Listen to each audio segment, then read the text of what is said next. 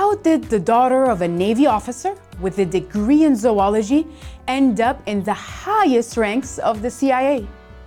What is it like briefing five different presidents of the United States on the most pressing national security challenges?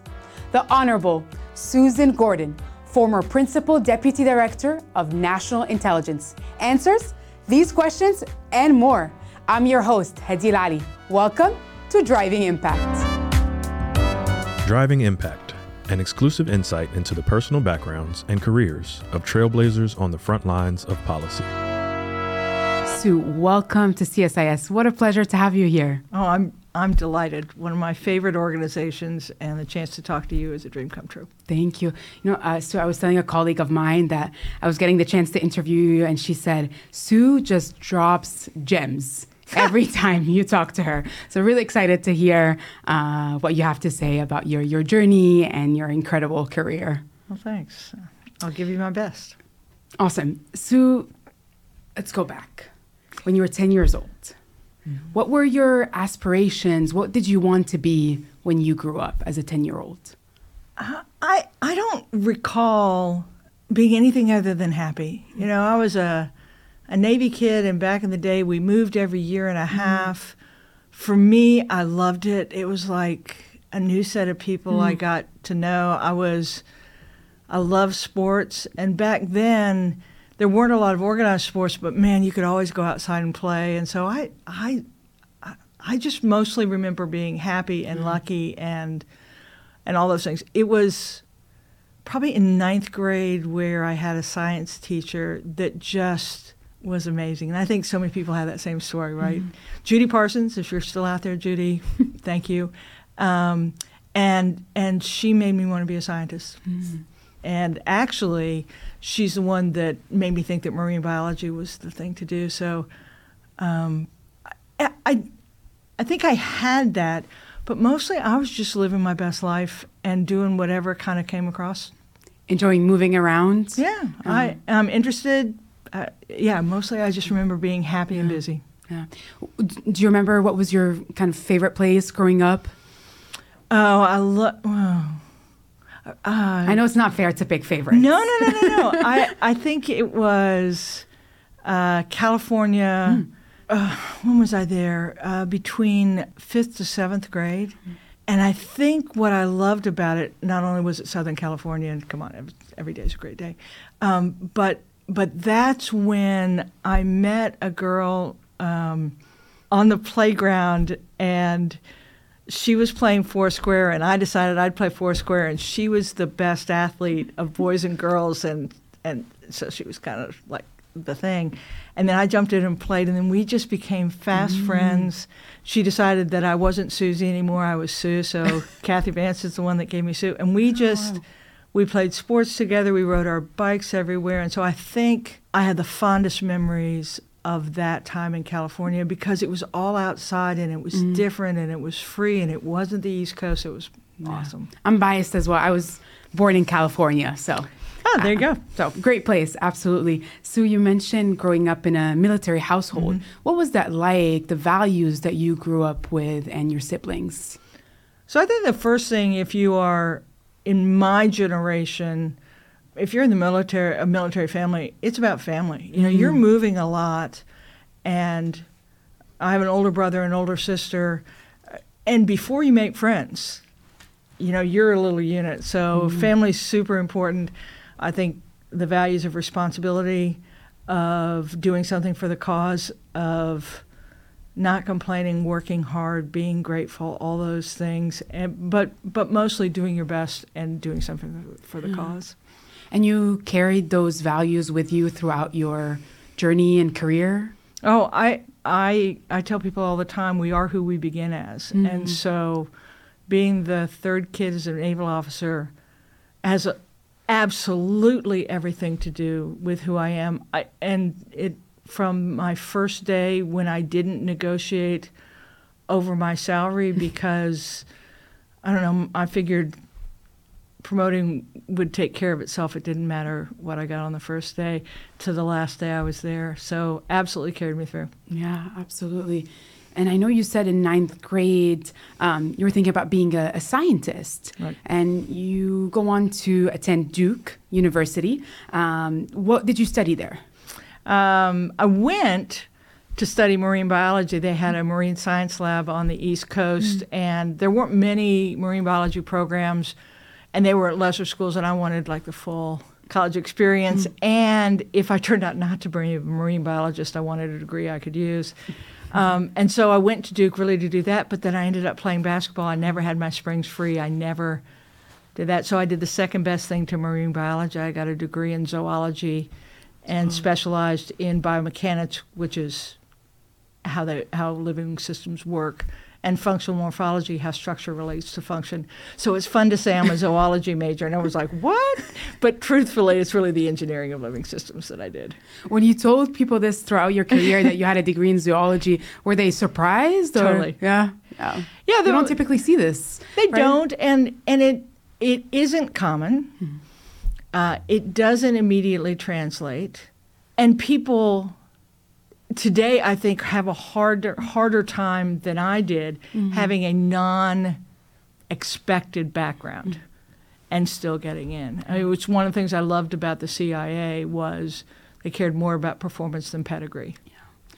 It's a embracing non-traditional Mm-hmm. backgrounds, right? Uh, that not everyone has to have a traditional path. Not everyone has to study political science or international affairs to be welcomed in this space and have their contributions be valued. Yeah. Yeah. So not only you study and you have you get a degree uh, in zoology at Duke, Sue, but you also play basketball. did. I mean, what was that like playing basketball at Duke? And I know you're representing here with the with the Carolina Blue, but I know. what was that like? Um, so I was, I, if I had one overwhelming sense of my whole life, including to this day, I'm just super lucky. I'm just super lucky.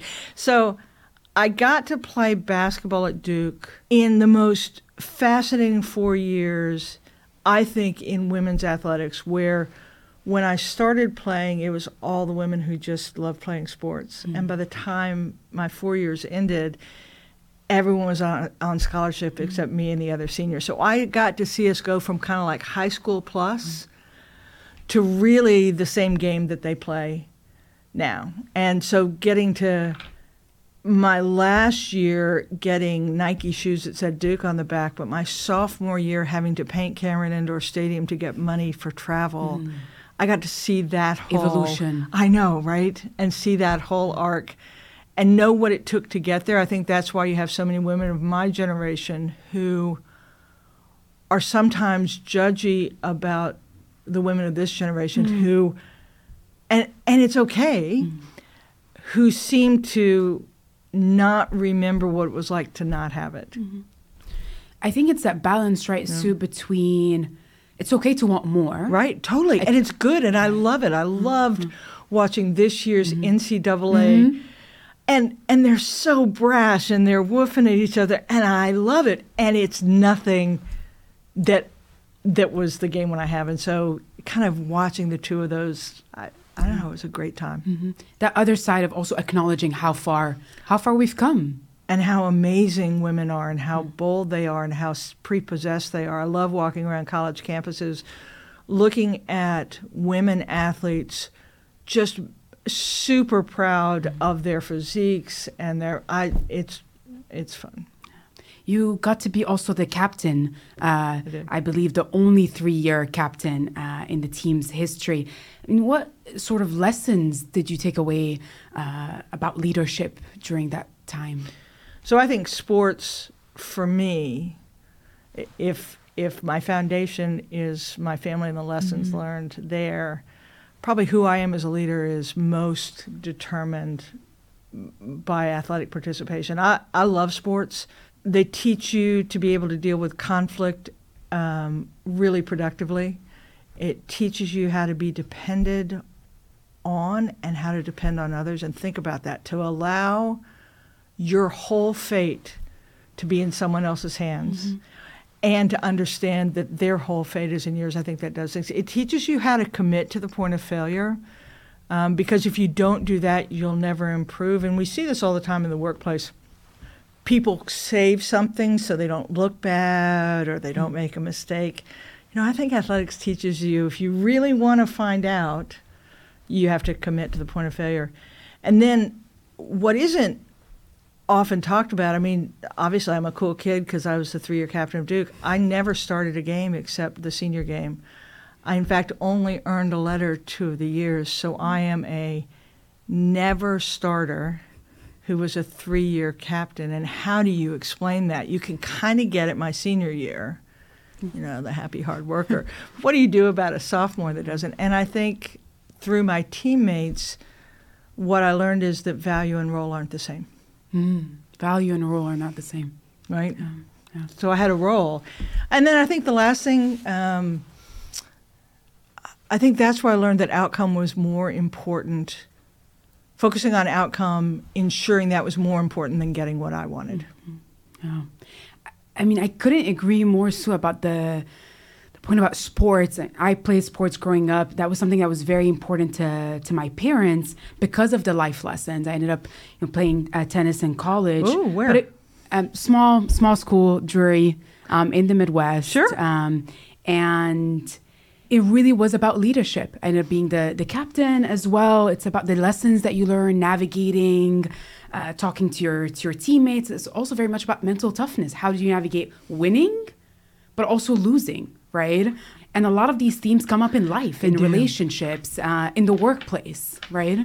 In one week, my sophomore year, we were one in nineteen. It was the first year we had scholarship players. The first year we were playing really big schools, and we went one in 19. And in one week, we lost by 50 to Clemson, 70 to Maryland, and mm-hmm. 82 to North Carolina State.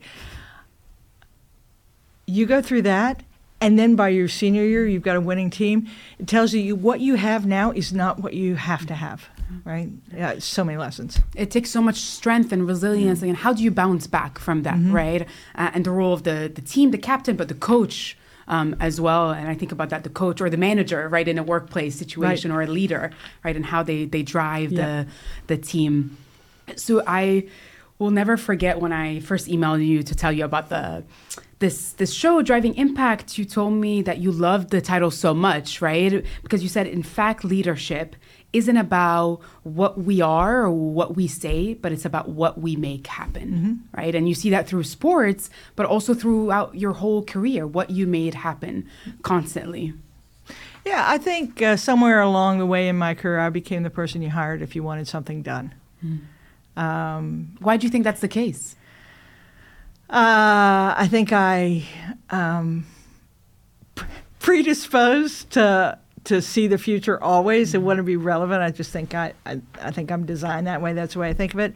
Um, I think also um, because I always believed that I was supposed to do the job I was asked, and I never protected myself mm. in the course of doing that. And so, if you can do that, if you if you can see the future, then you understand not only the job you're doing, but the job you're doing. Mm if you're fearless about it, you know you you believe you're supposed to. Your boss said do this, and you're like, oh, okay, I guess I'm supposed to do that. And so when you get obstacles, you just overcome them.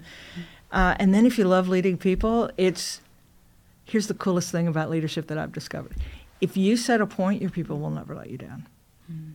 Ever. So I don't know. I yeah. I mean, it goes back also to what, to what you were saying about family values because you talked about responsibility. Yep. I mean, leadership is about responsibility. That support, mentorship for uh, for people that are not only working for you but working with you. Yeah. Right. And alongside. For, for sure. I I think that's a, a great point. I didn't say it nearly that well, and I'll probably steal the way you did uh, going forward. And I'll probably give you credit for like six weeks or something like that. that's um, that's good enough. I think me. You, I think you have to be responsible to your people. I think you have to be responsible to your mission, right? Not not for. That's an entirely different emotion than being responsible to, right? Mm-hmm. And the other thing I never believed is that, especially working in the government, we had different jobs, but we weren't fundamentally different. Mm-hmm. So they were not there to support me. They were not there to to make sure things went well for me. I actually thought my job was to lead them. Yeah. So, how did you end up in the CIA? Did you find them? Did they find you? I mean, how did that all happen?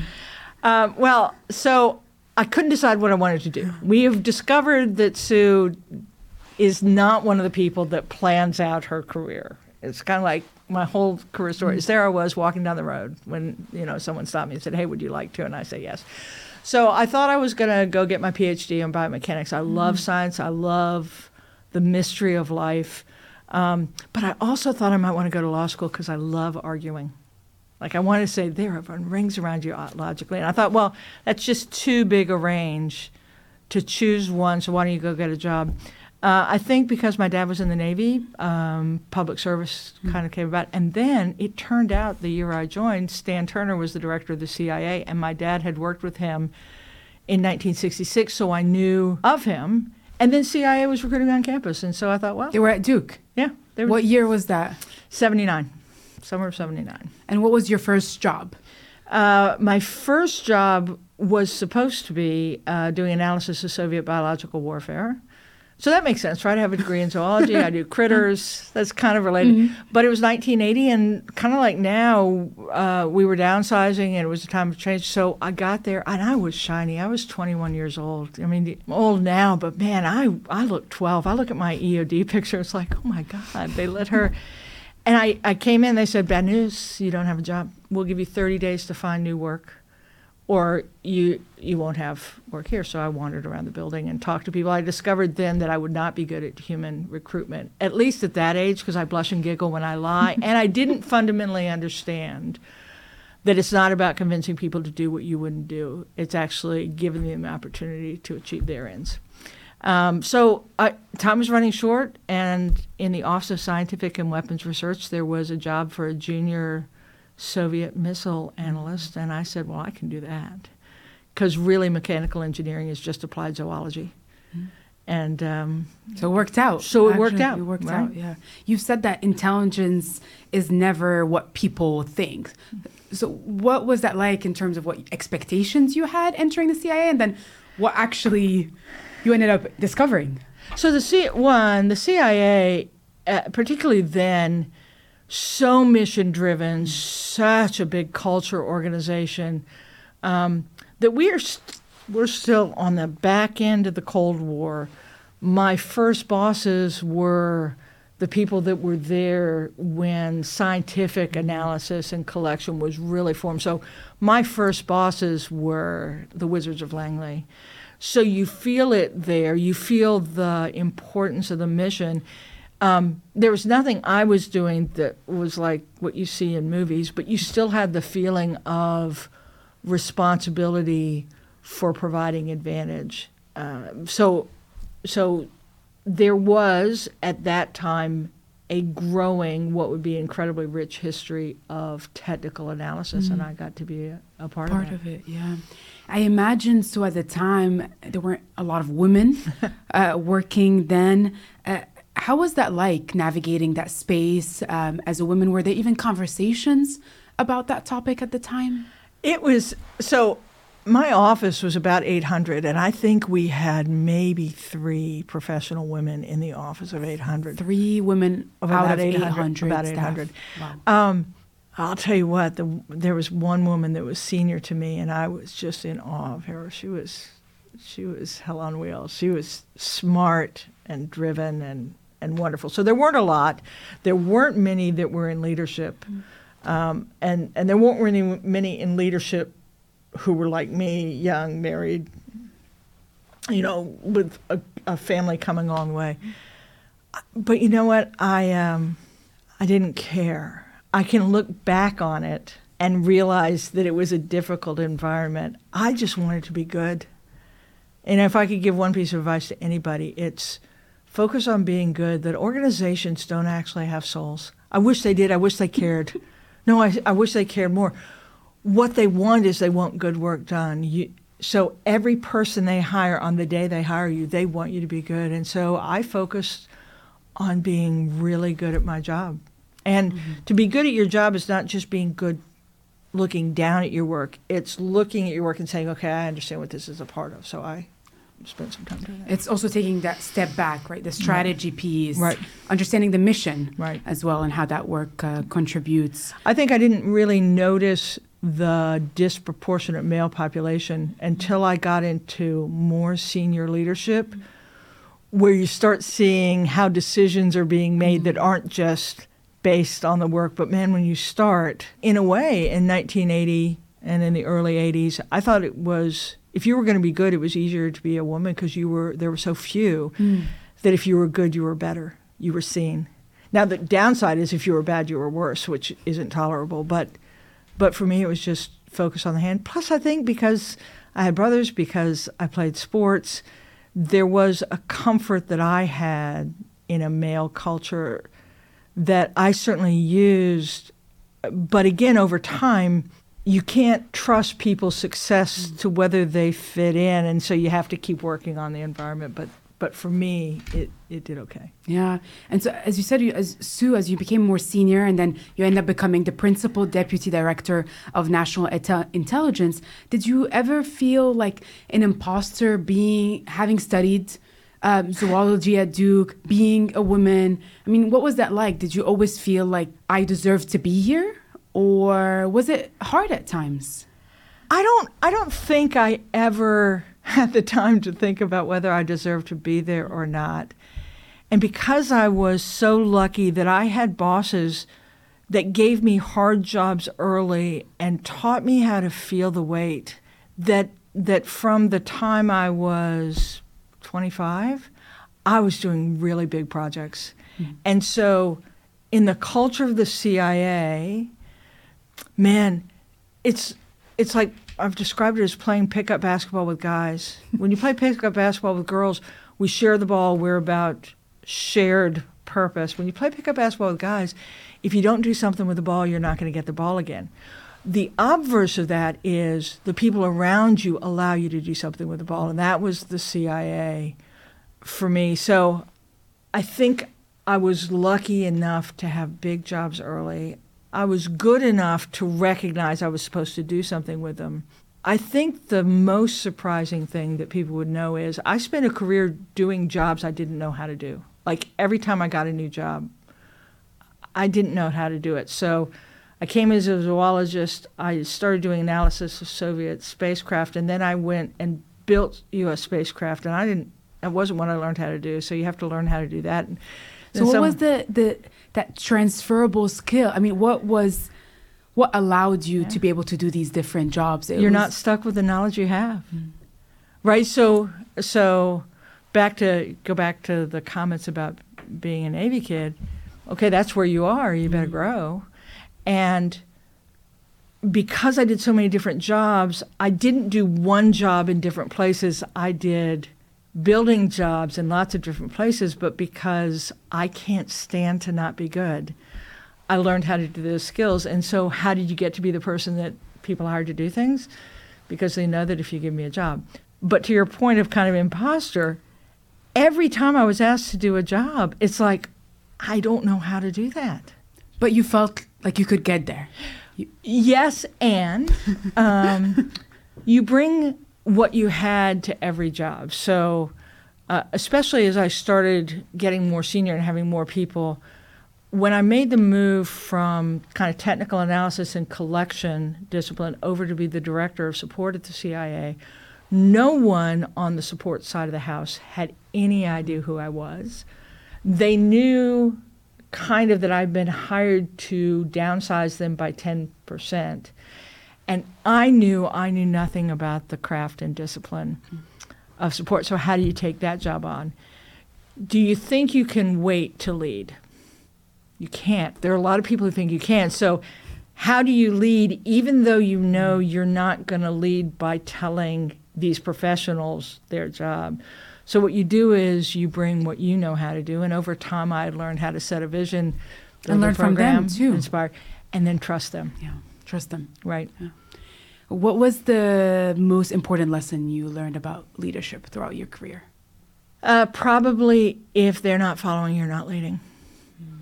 And what I mean by that is we all have a leadership style we prefer. We have responsibilities as leaders. We all think that that everyone's like us. And so whatever our preferences are are the ones that they have. And um, director of support job again was one where uh, on the literal scale, I am not on it. On the bear catcher to bear skinner scale, I am well beyond a bear catcher.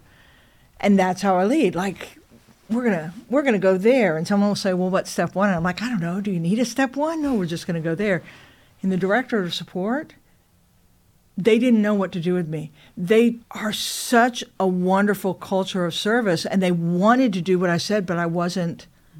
I wasn't being useful. And after about three months, I realized that they were disappointed because they felt that they could never please me. Mm. And so that was just a great day to say, no, no, no, my leadership style has no import. Yeah. It's how do I lead them? That, so probably a, my best. Yeah, that's a great example. I mean, as I think more about leadership, I think about the many times you briefed presidents, mm-hmm. right? Uh, you briefed uh, five out of the last six presidents.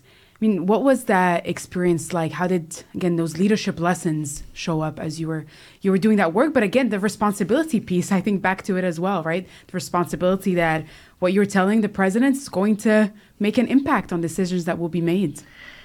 Um, so intelligence is like the the best, truest discipline. I say this as a career intelligence officer. I'm sure there are other people that believe different things, but all you have to do is to see what is, not what you prefer, and to represent that truth as best you can until the decision maker hears it so that they can use it, right?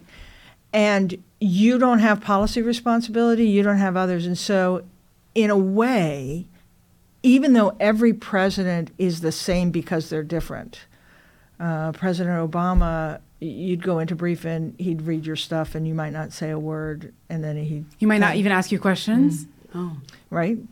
Um, uh, President Reagan was like your grandfather, right? He was just, you know, he would tell you stories along the way. President Trump, it, it was it was a romp, but you still have the job to do. You have to figure out how to ha- represent your information in a way that they can hear. So I think it's a relatively easy transition for an intelligence mm-hmm. officer because all you're really trying to do is say, How do I get it heard? rather than uh, I have to worry about it. Mm-hmm. Tell me more about President uh, Trump. So you had a typed resignation letter, but also a handwritten resignation letter. Tell us more about what happened and why you chose to write these, these two letters. So it was it was a hard time for me. The president decided that he was going to remove asked Dan Coats to leave.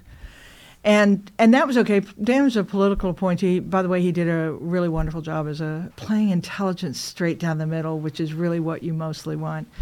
Um, I was statutorily supposed to take that position, but the president decided he didn't want me to, and so for me, unlike Dan, who was losing a job, I was losing a career. So that was a, pre- a reasonably hard time. Congress was trying to get me to not resign mm-hmm. so that they could try and talk him into keeping me. Um, but the day came where it became apparent that he was not going to keep me on. And so back to my third a naval officer. If you're a third a naval officer and your boss who hired you says he no longer wants you, you give a cheery aye aye and you move along. So I write a resignation letter, but it was really for the intelligence community. Because it was one thing to lose Dan, but I will humbly say to lose me was a lot bigger. Like, oh my God, if Sue can't make it, who's going to do it? So I wanted to write the resignation letter mostly to tell them it would be okay mm-hmm. and to tell and the that's president. leadership. Yeah, right. You know, mm-hmm. we we have who we are, and in a mm-hmm. crisis, it's who you are. But your responsibility is still to the mission and to the community. And so that letter was really to them. And I was going down because I think he was going to go to Bedminster, and I didn't want to miss him because it felt like I'd be rude if I just dropped a letter. If I just so I, I went down to the White House, and as I'm about to go down there, I'm like, what if he's not there? I don't want to just drop a typewritten letter off because that again feels disrespectful. Um, so I went back to my office and I dashed off this handwritten note, and really what it was is to just say, Mr. President, you don't have to do this you know that I that I will step away, mm. but I'm doing so out of patriotism, not out of preference. But both were about who I am as a human, my responsibility to my community, and not wanting to burn down the house on the way out the door. Do you feel like you did the right thing looking back? Yeah, I think I did. I, I think I was true to myself, um, and I I think the intelligence community, as I knew it would, it's the strength is in the women and men, and they do their job wonderfully. I, for me, uh, I felt like I've met, left my mates in the foxhole without me. Uh, it's been hard to deal with that, especially for the next couple of years. It was hard, but I think I did the only thing that was available to me, and I think I did it in a manner that did not bring discredit on the community. Yeah. So when you said I wasn't only, you know, losing a job, it was about a career Mm-hmm. as well, right? I mean, how was it like navigating balancing a career and then a family, right? Because um, you were married throughout your, your career, and I think there was a time where you stopped working for for eight years, and you made that choice to raise, I mean, your children. Know, I think about the challenges of navigating making such a decision as a woman. Uh, I mean, how? How? I don't know how. I don't. Oh well, w- one. Let's be clear. Duke gave me the three things that are the most important to me. They they taught me how to think. They gave me my lifelong friends, who are my basketball teammates, and and I met the love of my life. And if I was able to do what I did, it's because I married Jimmy Gordon, and he's a saint, and the best dad ever. Um, I would cheat time for the first 20 years of my career. I would use every minute that I wasn't a mom when they couldn't see that I wasn't there being a mom, going back and mm-hmm. doing work. So I was mm-hmm. great at both. And it worked out for 19 years. It was awesome. Mm-hmm. And then one day when my son was 14, it became apparent to me that uh, I couldn't both be as good a mom as I wanted to be and as good an employee. And, and I'm an in or out gal, so I gave two weeks' notice. Um, super easy decision to make, absolutely impossible decision to make uh, because I loved what I did. Uh, I and I resigned. I didn't. I didn't take leave without pay and, and walked away. Never regretted it. Um, left to keep my son from being an idiot. During the years, discovered my daughter, who I probably would have missed because she was just so balanced and easy. I think she was just swim by. It makes me think a lot. I don't know if you've ever read this article, Sue, uh, in the Atlantic. I think it was 2012. Anne Marie Slaughter wrote this love her. article, Why Women Can't Have It All. Yeah. Right? You have to make compromises. You can't have the family, the career, everything, and the compromises. I guess, but see, I see it differently. Yeah. I see. Tell I me more. My my book title would be "The Key to Happiness is Believing You Have Choice." Hmm. The key to success is understanding there are consequences of those choices, and you don't control any of them. So, Hmm. I'm got to make the choice that I needed to leave. Mm-hmm. The reason I was successful because I didn't ask the organization to give me what it could. And I didn't say, "Hey, I'd like to go take time with my family. Could you hold my job for you? My hold my job for me. Could you do it?" And and so because I see it so clearly, I think about the choice I'm making, and that and if I make that choice, well, then that's the choice I want to be in. I'm going to be happy, and I don't regret the other things there. Um, uh, the other thing, I think we spend a lot of time talking about work-life balance, and if I, I think I have incredible work-life balance. People would laugh, given that I probably work 20, 22 hours a day. To me, work-life balance is: do you feel fulfilled at everything you do? And I have always. When I left, they offered me jobs that were not meaningful. I would have hated that. I would have resented every day of not doing meaningful jobs. So, what I encourage women to do is don't be afraid to make a choice. And you are going to not do so many more things in your life that you're going to do that don't worry about what you're not doing for that time. Because I go away for eight years and I come back to one of the greatest second acts of all time. Mm-hmm. So, I don't know, make choices, be happy in them, accept consequence, and move forward. Yeah, believe in the, the agency Yep. that you have as well. Sue, I know you brought a wonderful memento to share with us, uh, something that represented a meaningful moment uh, in your career. Um, could you please first describe to us what you what you brought and why did you decide to share this with us? So I brought um, an old pneumatic tube that used to carry messages around the the CIA before we had email. Um, there are a lot of things that are special about this to me. Number one, I have it because uh, a job I had as a director of support, and so when the tubes were being pulled out, there were a bunch of tubes, and and I was able to to take one. Uh, and the reason that's special to me is, man, I may have spent a career doing cyber and engineering and collection and information operations and a whole bunch of things. But I love the only job I really hated leaving was support because the women and men that make the quiet the left's mission happen. So the fact that I have an artifact of that time. But the other thing that I love about it is um, this is the way we used to do mail. there are people that love the tubes. There are people that hated email when it came in.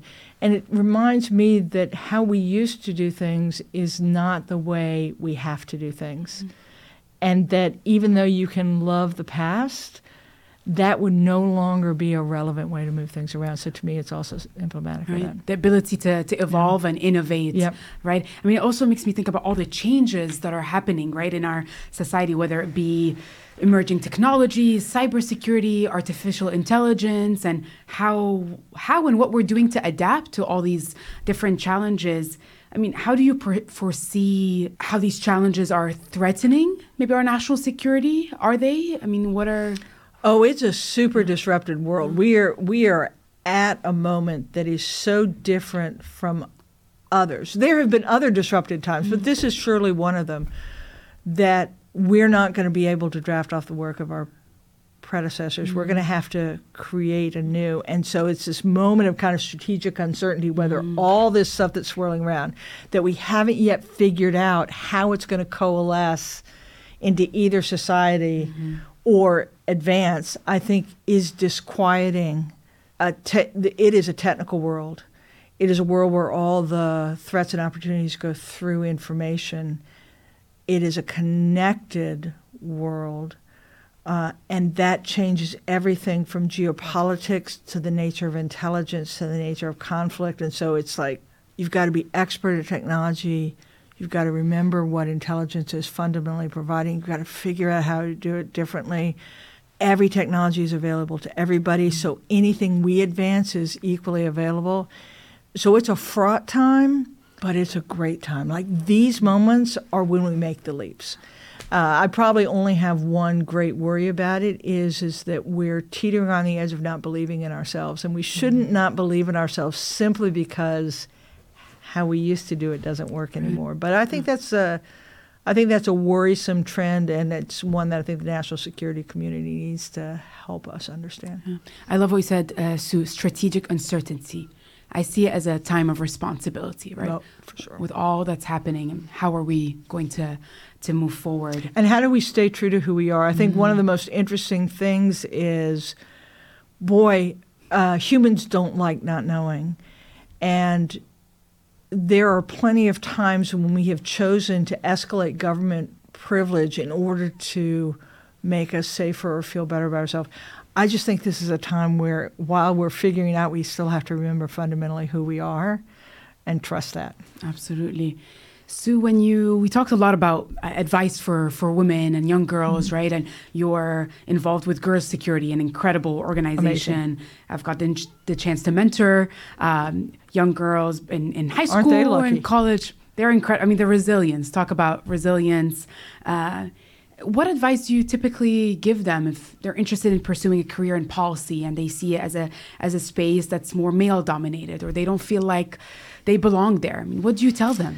Uh, I I just think one, you're not going to have people aren't going to have my career anymore. I, I wouldn't encourage anyone to spend 35 years in the same organization, just go straight through it. It's, it's not very common anymore, right? It's not very common, and I'm just not sure it's the best way to mm-hmm. do it because there are things you need to learn on the outside. But I will say, man, participating in the government, particularly national security, it is a discipline of purpose, and especially for the kids I see coming up now, uh, they are people of purpose. And I think we need to talk more about what it really is at its, at its essence, that it isn't an ethnocentric, militaristic view. Mm-hmm. It's, it's this time. Two, talk about this moment of uncertainty and their chance to make a difference. And then three, I think uh, you want to feel the weight of responsibility. This is a great way to start. Yeah, absolutely. Purpose, uncertainty, right? This uh, this opportunity, right? right? In it time does. of in time of uncertainty, and then finally responsibility. I mean, I can't emphasize enough your points too about purpose. I think communicating even more for government agencies to communicate even more, right? How much of an impact you can make, right? The the mission driven piece uh, of the work, mm-hmm. right? Um, so to close, we like to ask our guests three questions every episode of Driving Impact, rapid fire style. Are you ready? I am. What are gotta shake it out? what are three words you would use to describe your career? Uh, spectacular surprising, and humbling. In your opinion, what does it mean to be American? Uh, consent of the governed. You know, think about that. We, the people, have the power. We, the people, have both the opportunity and the responsibility, and that's what it is to be an American. And what is giving you hope right now? Oh my gosh, everything. Right? no, seriously. I maybe it's being old enough to have seen things that I didn't think we would survive right? I was six years old. We did duck and cover grill, drills because we were sure thermonuclear war was going to be what ended us all. Mm-hmm. And I was there the day after 9 11 when we were sure we'd never look up in the sky without thinking that a plane was going to come in. And we had no idea how we were going to collect intelligence on these guys. And this is a different time, but we have been in these times before. Mm-hmm. And I will say the fact that, that women and men still choose to serve, they don't serve the same way. I mean, you don't ha- national security is so much bigger tent now, right? It's it's being in academia, it's advancing technology, it's doing policy, and some yes, it's actually working in the government, but it doesn't have to be. Um, I, I think your point is very important, and and being at CSIS, as a defense and national security think tank, that the definition of national security has evolved right. through time. Now we have conversations about climate change, about food security. Those are all part of this uh, question of mm-hmm. national security. Yeah, right? economic security. So, economic security. so I, you know, I'm not naive about how difficult these times are. But I look around, and every day, every person I meet gives me belief that we've got a way forward. It has been such an honor, Sue, to talk to you. But most importantly, it's just been such a fun conversation. Uh, thank you for giving me the opportunity to learn more about your, your story um, and your incredible career. It was a delight. Nice to meet you. Thank you. Thank you for joining our conversation with the Honorable Sue Gordon on how she became a visionary leader and an expert in national intelligence. Do you want to hear more exclusive stories from policy leaders? Be sure to follow Driving Impact on YouTube, Spotify, or CSIS.org.